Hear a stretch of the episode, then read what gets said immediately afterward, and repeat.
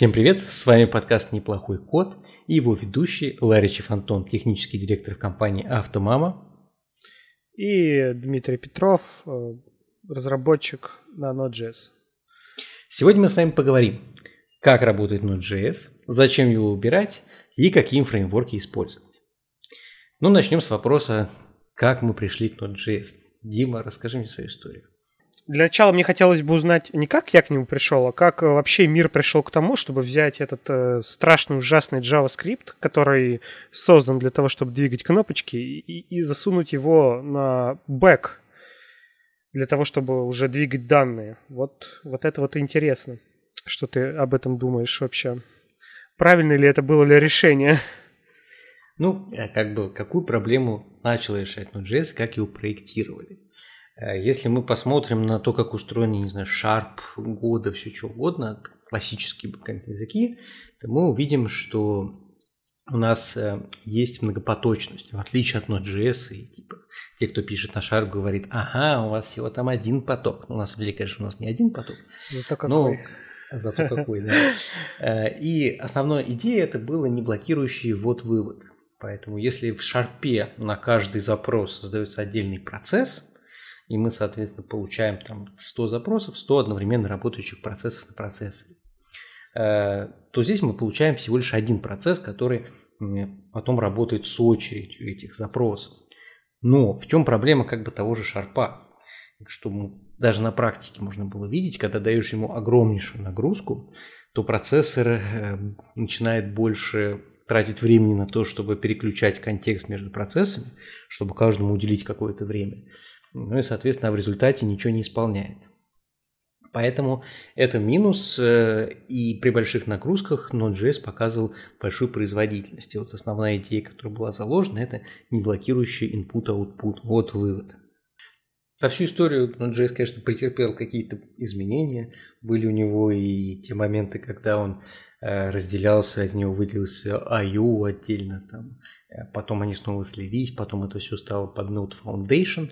Э, на текущий момент как бы Node.js располагается под Node Foundation, имеет стабильные релизы, стабильный график релизов, стабильную поддержку, ну и стал уже языком, который можно использовать в реальности в продакшенах, и по факту его используют в огромном числе компаний. Тот же Netflix его затащил себе. Э, очень много компаний там, за счет уже современных фреймворков даже в России начинают на него переходить. Например, там Яндекс Деньги. Э, Андрей Мелехов как раз рассказывал в своих подкастах по поводу того, что они Nest.js затащили, а это фактически фреймворк для Node.js. Поэтому на текущий момент Node.js развивается. Дима, как ты познакомился с ним? А, как я с ним познакомился? Да, на самом деле совершенно случайно. Шел, шел, споткнулся и познакомился. Вот. И этим он всем понравился. Конечно же, знакомился с ним уже там, под местом. То есть не сказать, что я там какой-то старый, дряблый Node.js разработчик, который писал на чистом JS. Нет. Всегда писал только на TypeScript и с тем же Nest, из-за чего, в общем-то, мне даже плеваться не о чем от него, что как бы, язык как язык. Вот тебе типизация, вот тебе нормальный фреймворк хороший, сиди, да, работай.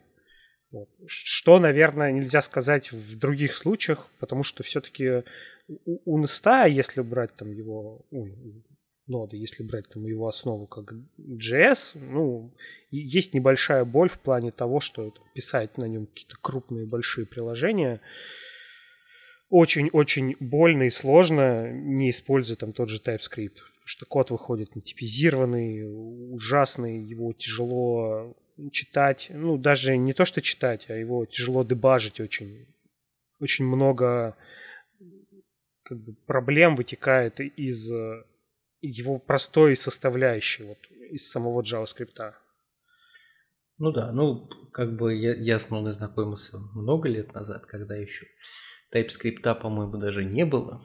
А писать можно было как бы внятно только на одном фреймворке Express, остальное все было в таком зачаточном состоянии.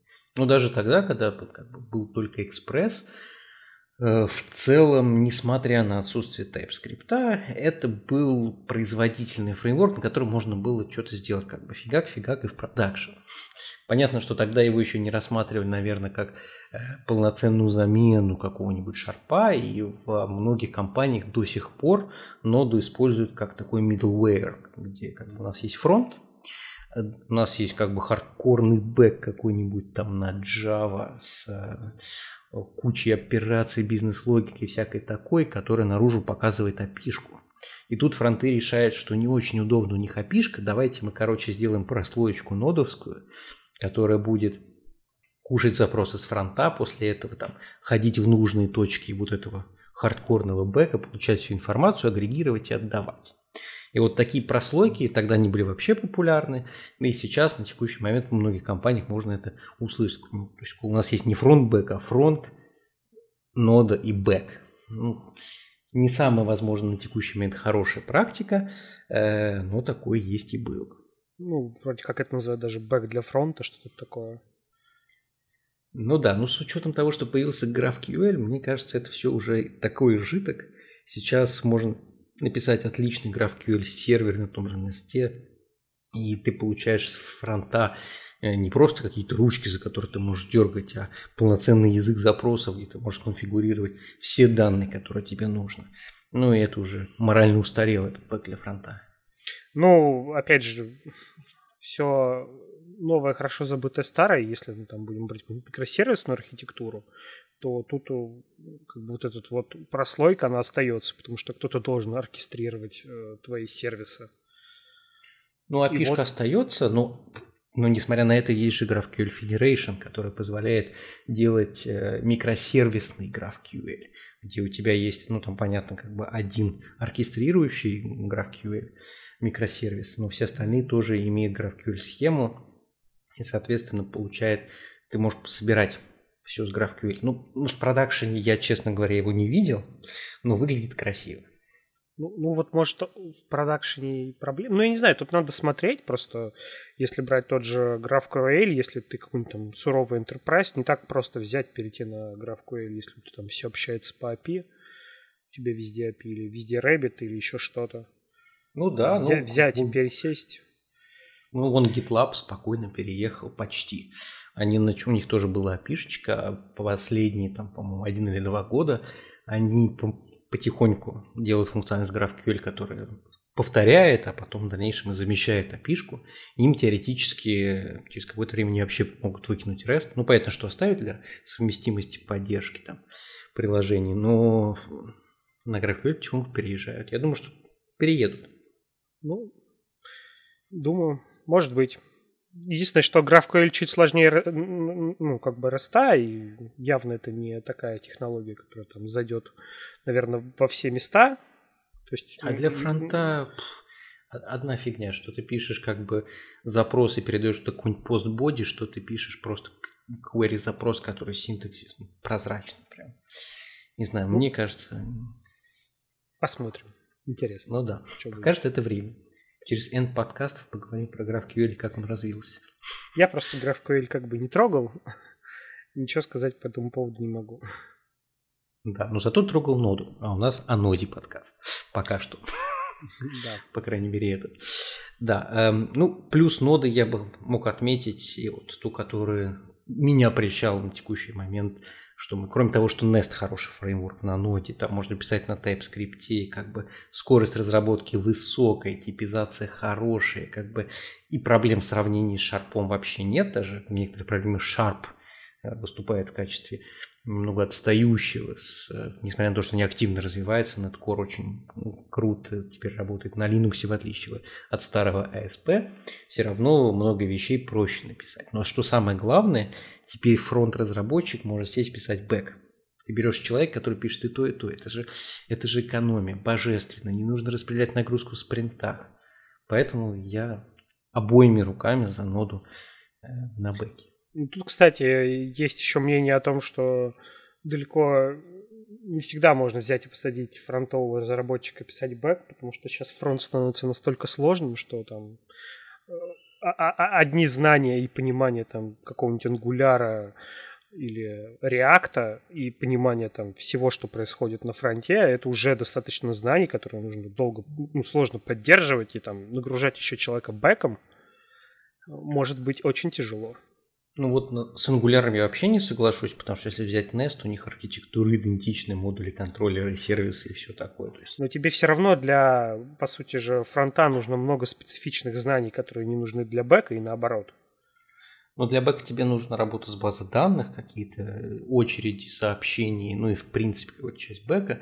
Но опять-таки это меньший оверхед в сравнении с тем, что ты говоришь, чувак, а теперь ты еще пишешь на Go или на шарпе. Ну, это да, это я согласен, да.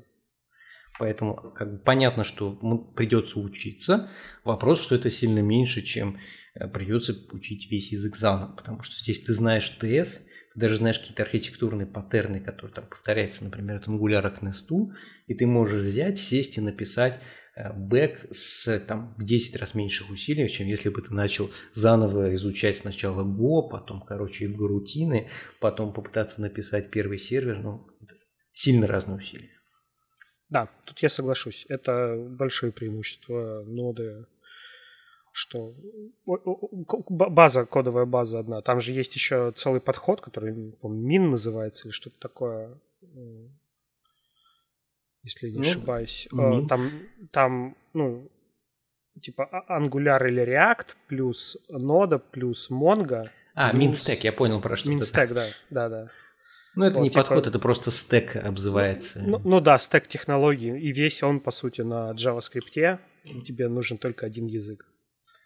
Ну, Mongo Express Angular нода мен расшифровывается. Да. Поэтому, э, да, есть такая штука. Ну, как, кстати, вот хороший плюс ноды, ты упомянул по поводу, э, это шеринг всех интерфейсов контрактов. То есть, по сути, ты можешь шерить э, определение, то, что возвращает бэк, если это описано в тест, ты можешь переиспользовать, ты можешь переиспользовать какие-то функции даже. И это тоже большой плюс, но опять-таки тут либо внятно публиковать пакеты, либо иметь монорепозиторий. Но это ну, тоже плюс. Да, потому что контракт, конечно, для обмена сервисами это боль, когда у тебя целый зоопарк разных языков, и, и вот ты с ними живешь и пишешь, поддерживаешь контракты для них всех. Не очень. Ну да. Вот у нас приходится поддержка контракта для ноды шарпа.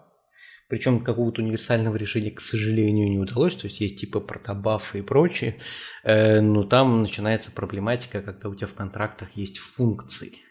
И это никак уже не сделаешь универсальный какой-нибудь там язык, из которого ты можешь потом скомпилировать в TS или в Sharp. Если говорить про производительность, то есть мы отметили плюсы, это удобное переиспользование, удобная нагрузка на человека, который может писать и фронт, и бэк. Э, ну и, соответственно, производительность это тоже плюс. Если говорить вот про архитектуру Node.js, то чем она отличается? Так как у нас не создается на каждый запрос отдельный поток, мы в результате получаем псевдо-однопотоковое приложение.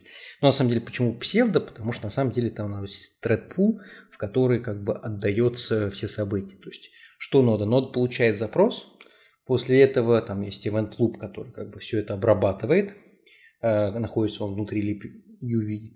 И после того, как он получил этот запрос, он э, начинает, отдает диспетчеру, что вот мне нужно сходить в базу, мне нужно еще что-то сделать. И, соответственно, дальше thread начинают разбирать эти задачи фактически, ходить в базу данных, возвращать что-то. А вот этот один наш процесс, event loop, он периодически, когда ему что-то возвращается, начинает вызывать колбеки после того, как у нас вернулось что-то из ивентов. Поэтому, несмотря на то, что поток один, в реальности у нас э, есть удобный механизм вот этих очередей, в которые э, мы не зависаем как на одном процессе, а это происходит моментально. Ну, да, но на самом деле это же все равно нужно уметь готовить как это многопоточность в других языках. То есть, если, допустим, у тебя какой-нибудь монолит и э, как бы все твое приложение это вот одно целое, у тебя может выполняться какая-нибудь сложная операция внутри самого языка. То есть внутри самого JS. И, и в этом случае, конечно же, ты займешь весь этот поток, и все остальные будут ждать. Даже если, допустим, кто-то уже получил там ответ из базы данных, нода его не отдаст, потому что вот сейчас она там где-то в цикле выполняет какой-то огромный сложный кусок кода. И ну вот да. пока она его не выполнит, ну, все подождут. То есть тут тоже нужно правильно готовить эту штуку, иначе можно вот столкнуться с тем, что система будет крайне неотзывчивой. Э, ну да, то есть проблема, э, когда у тебя есть один поток, ты его можешь легко заблокировать. То есть все синхронными операциями ты можешь быть уверен, что у тебя там идет диспетчер и дальше не будет блокировать основной поток, то все типа синхронные операции, например, тебе нужно там перебрать массив в JS, что-то с ним сделать, это будет синхронная операция, если ты его не вынесешь в отдельный поток, то эти вещи могут э, блокироваться. Поэтому есть такая же метрика у нодовских приложений. Это вот время вот этого event лупа, когда у тебя он э, проходит полный цикл. Если у тебя много синхронного кода, он в середине этого синхронного кода начинает как бы выполнять, внутри этого цикла в середине начинает выполнять синхронный код, который у нас написан. И э, если его много, то в данном случае мы получаем э, невозможность действительно вернуть все остальное, что у нас уже может быть готово, вот запросы из базы, все что угодно, и просто блокируем поток на какое-то время. Вот задержка Event Loop – это большая проблема, но она профилируется, понятно, как с ней бороться. Ну, то есть можно же написать неэффективно и там, гарутины, так что они у тебя неправильно возвращаются. Поэтому тут я бы сказал, что по простоте, наверное, проще даже, чем гурутины с тем, как э, нужно их там потом в каналах отлавливать и что-то с ними делать. Нет, я согласен. Это проще, чем многопоточное программирование само по себе. Все-таки ты тут живешь внутри одного и думаешь одним. Намного легче, чем думать о десятке потоков. Вот. Но как бы есть все равно нюансы, просто надо их учитывать. Ну, да, ну, в целом нода еще производительна за счет того, что э, как бы мы не все исполняем внутри JS. Если мы говорим про там, чтение файлов или какой-то особенно крипто, там, библиотека, которая находится внутри ноды, то это на самом деле все сишные библиотеки. То есть сама Node.js, она состоит из движка V8, это движок, который у нас компилирует JavaScript, там строит абстрактно-синтаксическое дерево, после него компилирует это. Поэтому абстрактно-синтактическому дереву он делает э, байт-код, его исполняет, то кроме V8 вот этого у нас есть еще libuv, libuv, который как раз отвечает за вот это поведение event loop и раздачу всех заданий. И у нас есть там нативные биндинги на, C-Sharp, на C-шные библиотеки для производительности. Ну и плюс там стандартная либо, которая предоставляет там работу с файловой системой, HTTP, э, криптографию и прочие вещи. Поэтому за счет этих чишных библиотек нода реально производитель. Тут делали приложение, которое должно было оптимизировать фотографии. Ради интереса я сделал ее на шарпе, на Go и на ноде, и нода была производительной только за счет того, что там есть хороший биндинг на, сиша, сишную библиотеку, которая умеет э, очень быстро конвертировать изображение. По сути, ничего нового, просто хороший биндинг. Ну, как у питона. У него тоже много сишных библиотек с биндингами. В общем, лучший язык C. Его. Ну, Rust уже, подожди. Даже Linux переходит от C к Rust. Ну, не надо. Так, не как, надо как, когда мы будем здесь сидеть и говорить, что вот, там, нода использует классные растовые библиотеки, вот тогда будем говорить про Rust. Сейчас все.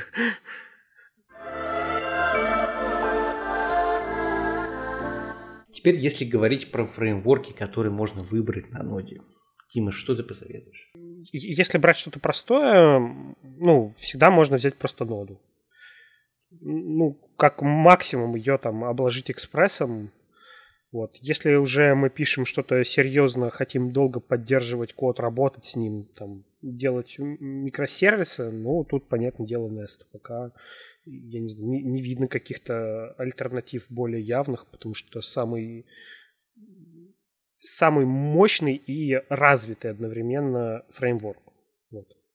Я бы так сказал. Ну да.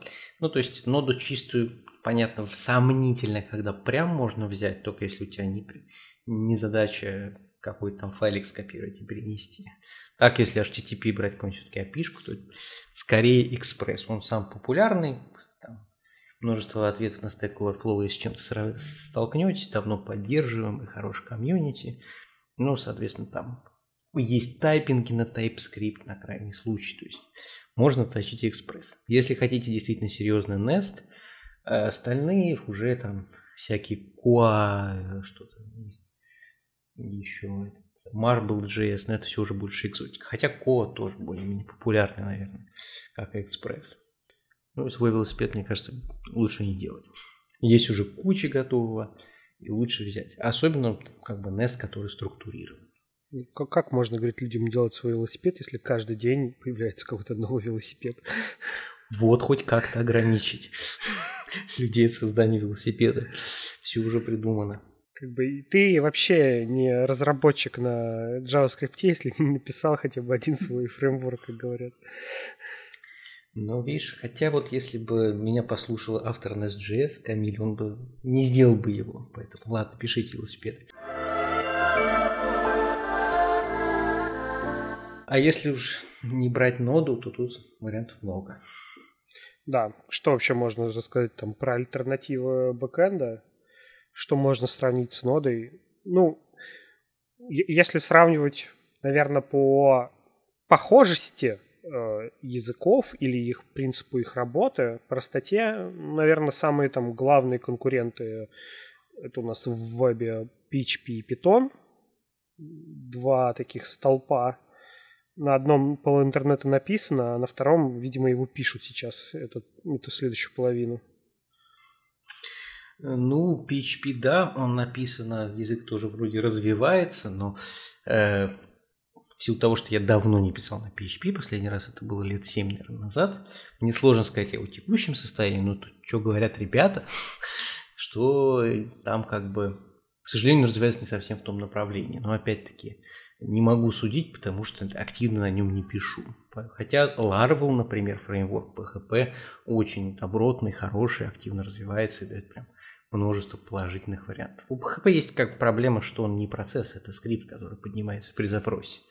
Есть там, конечно, дополнительные вещи, там, ответвления, там, реактив PHP, по-моему, называется, который там, улучшает все эти вот паттерны разработки, но вопросы, опять-таки, но вакансий много. Это плюс. Ну, вакансий-то много. Вопрос качества вакансий. Потому что все же PHP на нем вправду, наверное, написано половина всех сайтов. Если уж бэк, то это, скорее всего, PHP. Вот. И тут э, очень много, ну, поскольку сам язык простой для того, чтобы начать на нем писать, очень много на нем написано ужасных вещей. Вот, с чем можно столкнуться. Что, в общем-то, на самом деле для ноды тоже естественно, потому что если мы берем тот же чистый JavaScript, на нем можно прочитать там на некоторых проектах совершенно страшные вещи увидеть. Вот. Бесконечный Тут... Да, то, то, то, что Java тебе вообще не даст запустить, э, или какой-нибудь C-Sharp, который заставляет тебя писать так и только так, вот, на там, более простых языках, типа PHP и того же JavaScript, тебе никто ничего не запрещает, пиши как хочешь, вот, из-за этого, конечно, появляются ужасные вещи. Есть большая вероятность попасть в такое место и увидеть своими глазами. Ну, C-Sharp тебе вообще говорит, функции не пиши вне классов, все есть класс. Да. Поэтому. А в JS можно писать хоть так, хоть так. В этом суть мультипарадигмальных языков. Ну да. Что они где, когда, как дают тебе и свободу, которую ты можешь пользоваться как хочешь, так и, конечно же, эта свобода порождает вещи, которые не хочется видеть. Ну вот Go, прекрасный язык. Он тебе, во-первых, в JS тебе нужно задумываться, как ты будешь prettify, там style-lint ставить, ES-lint и прочее, короче, чтобы у тебя стиль. Go есть стандартно, как надо писать, ошибки как надо обрабатывать, и вот пиши линейный код и не задумывайся. Но в Go это как? Это стандартно просто сказали так, или он не дает тебе писать не так? В Go как бы, ну, он, во-первых, не дает тебе делать каких-то адских вещей с точки зрения, он, он очень хорошо типизирован. Э, там есть минус, что нет дженериков, поэтому каких-то адских дженериков, которые например, можно даже увидеть в TypeScript, ты там не увидишь. Там тупо линейный код. А во-вторых, там есть стандартная э, библиотека для притинга. Google как сказал тебе писать на Go, короче, вот так и пиши.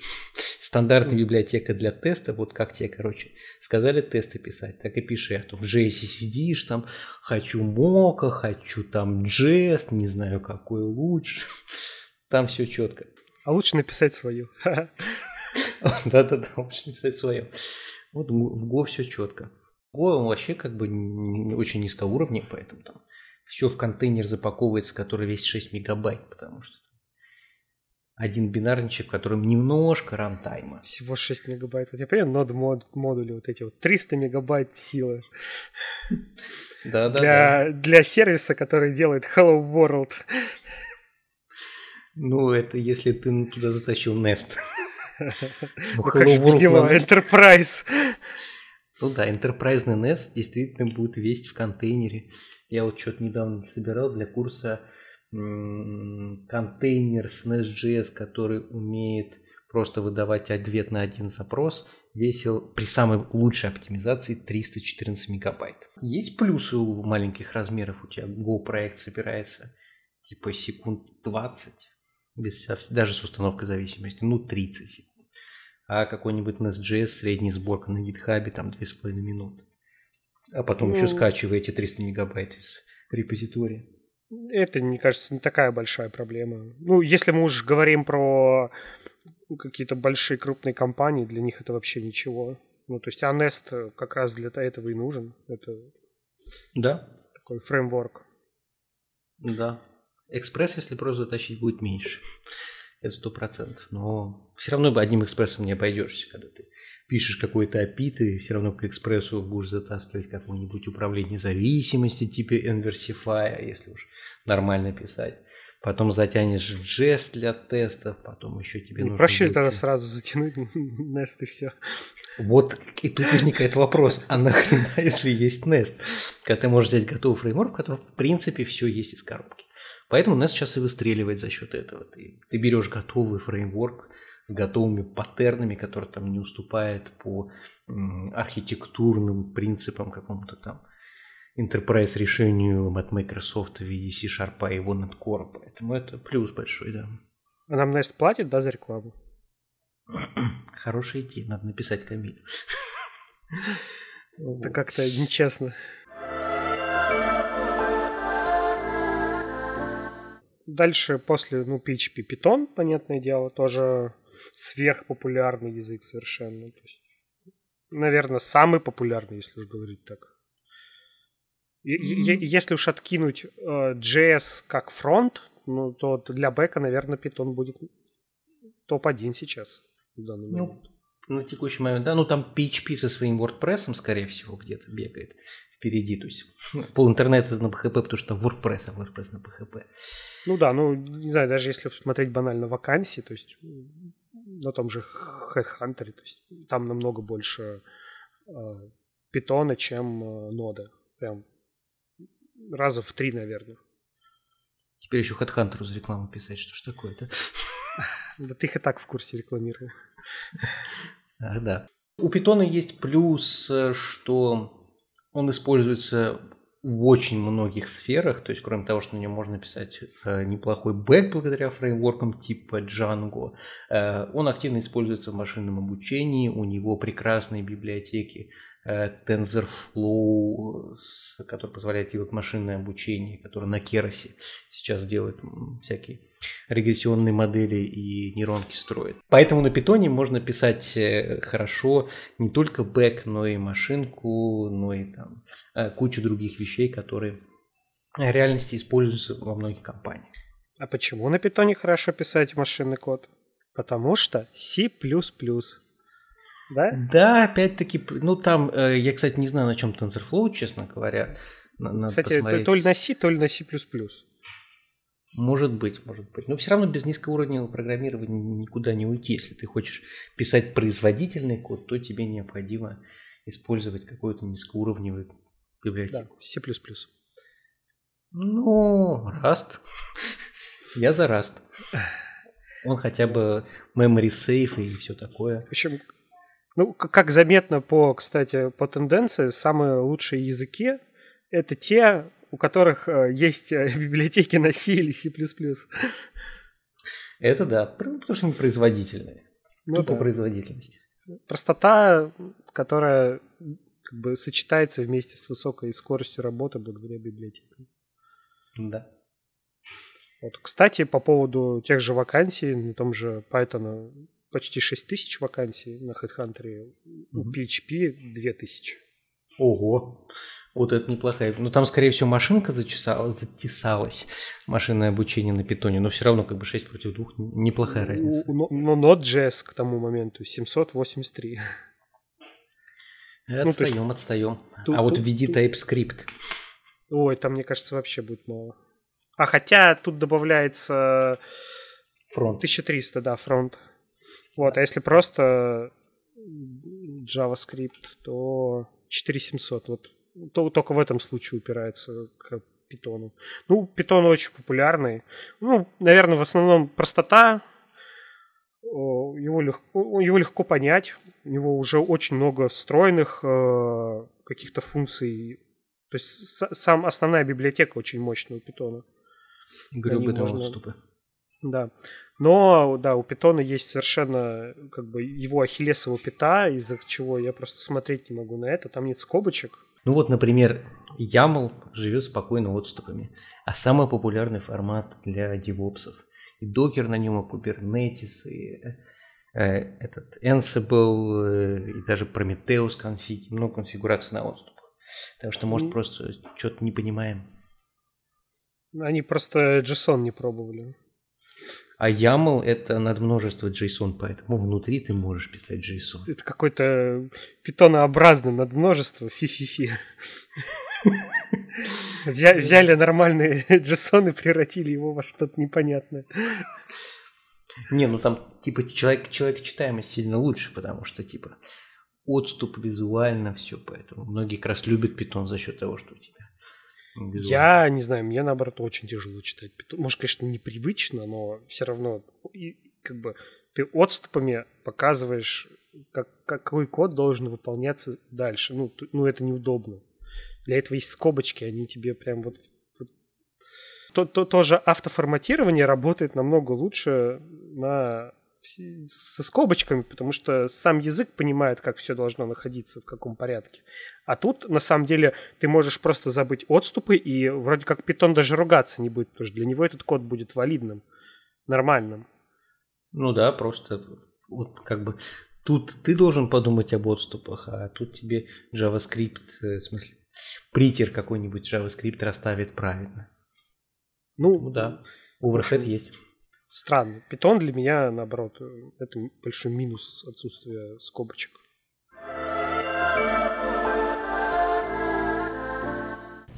Теперь давай остановимся на том, как внутри работает V8. Внутри V8 там есть несколько э, этих компиляторов. То есть у тебя есть э, внутри V8 Ignition, который тебе на текущий момент в код превращает байт-код. А есть внутри еще TurboFan. Если ты можно какую-то функцию ты вызываешь много-много раз, то э, Ignition передает ее TurboFan, и TurboFan оптимиз делает из него еще более оптимальный быстрый код. Даже можно сделать пару примеров, когда ты типа вызываешь, берешь какой-нибудь массив, по нему проходишься, и массив у тебя однотипный. Берешь массив, который не однотипный, и ты, соответственно, делаешь деоптимизацию, когда он доходит до элемента, который другого типа, он такой, а, все, на это мои полномочия, все, Ignition держи обратно, исполняй менее эффективно. Но при этом и то, и то как бы очень производительно. Ну, 8 же вроде открытый, нет? Ну, 8, да, поддерживается комьюнити открытый и разработан Google. Ну, это, кстати, большой плюс, как бы Google, то, что Google поддерживает V8, это крупная компания, поэтому не ну, так Google... страшно за... Хотя сколько Google убил его как бы кладбище посмотреть. Да, Google поддерживает и Dart, и что с ним сейчас как бы? Если я не ошибаюсь, вроде бы Fuchsia OS будет на Dart. Да, да, нужно будет писать приложение на Dart, но я думаю, что через какое-то время они туда завезут, потому что огромное число разработчиков в Гугле пишет на TS, а не на Dart. Поэтому тут вопрос от первый релиз, который там только на одно устройство, по-моему, выкатывается. Понятно, ну, да. что пока на Dart, но... Ну, тут, тут вопрос, вряд ли туда, я не знаю, потащит какой-нибудь TypeScript, потому что все-таки нативные приложения, я не знаю, заставлять их работать на... Насколько я помню, в Фуксе как раз э, больше на веб, а на морду построено. И как раз были вот демки этой Фукси, ты мог в браузере запустить, потому что у тебя там сам по себе это все веб интерфейсы веб-приложения. Ну вот именно, это же только демки, а вот что будет дальше со всем этим? Все-таки, если мы говорим про смартфоны, ну, это уже устройство, и на нем все должно нативно работать и быстро, главное. Да у тебя Иначе... 8 ядер, ты что, хром не поддержишь? Вы 8 запихнули нормально. Вот именно хром. Знаешь, сколько оперативно в, в телефон пихать?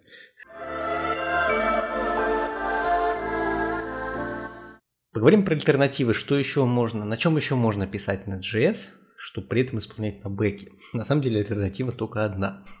Это Deno. Да. Авт, от автора же Node.js. Да, который в какой-то момент сказал, что знаете, нода вообще отстой, мне она не нравится. Выкатил там 8 пунктов, почему она ему не нравится. 10. 10, да? А, 10. Мне кажется, да. 10 причин, почему. И, и э, создал новый движок Дэна. И вот сейчас вроде как оно живет, развивается. Ну да, ну, они даже получили инвестиции недавно венчурные на то, чтобы сделать компанию, которая будет развивать этот движок, ну и, видимо, зарабатывать там на поддержке и прочее. Сколько они получили? 4,5 миллиона долларов, если не ошибаюсь. Публиковали в пост. Что неплохие деньги на развитие альтернативного движка. Но пока он как бы альтернативный, там стандартная библиотека другая. Тот же V8 и вместо libuv используется на расте их собственный движок. Ну, как бы в продакшене использовать я бы никому не рекомендовал, потому что он, несмотря на то, что версия типа 1.0 вышла, в реальности ни хороших фреймворков на нем нету, э, непонятно, где искать разработчиков, которые бы там ну, понятно, что это те же тест-разработчики, но все равно там есть своя специфика и стандартных библиотек, и прочего, и поддержки всего этого в продакшене. Поэтому тут... Ну да. Но, если вы очень любите писать фреймворки, вот, непаханное поле просто. Да, вот тут велосипеды можно, можно делать, потому что, нужно. например, Nest, например, не будет никогда в ближайшем времени, по крайней мере, как пишет автор, поддерживать Дэна, потому что это большая работа по переработке, потому что все стандартные библиотеки другие, и тебе приходится как бы переписывать большую часть фреймворка. Ну, кстати, поскольку Nest же тоже с открытым исходным кодом, ты же можешь просто взять и сам сесть и переписать. Ну да, форкнуть, переписать, а потом как-то пытаться накатывать апдейты, которые будут выходить. Ну да. Но возможно, возможно. Вполне себе. У Дэна как бы у него фокус на безопасности, э, то, что как бы если нода, когда запускается, она получает доступ ко всему и все, можно, короче, майнеры запускать. То как бы у Дэна все ограничено, тебе нужно руками выдавать разрешение, что можно диск, можно нетворк и так далее. Поэтому это один из поинтов, который он как раз говорил на презентации, то, что типа Дэн это безопасно. Да, и сразу из коробочки у тебя есть TypeScript, да. Сразу на TS, сразу депозируется полная совместимость с браузерным API, это тоже как фича. Потому что нода, если ты хочешь на ноде заюзить fetch, ты должен ставить, короче, полифил node fetch, который позволит это сделать. Но кто на ноде юзает fetch? Все юзают Axios. Что можно сейчас писать? Сейчас можно писать маленькие скрипты, если вам нужно быстро что-то затянуть откуда-нибудь из веба, сохранить на диск, обработать, преобразовать. Ну, такие маленькие скриптики. Дэна шикарно подойдет, он не тянет за собой нот модули, у него это все хранится в одном месте. Ему не нужно никакие дополнительные э, хранить файлы, кроме самого вот этого TS-файлика. По сути, ты берешь и запускаешь вот маленький TS-файл, который написал. Все. Маленький скрипт запустил, отработал, выкинул. Ну, как бы для этого Дэна шикарно сейчас подходит.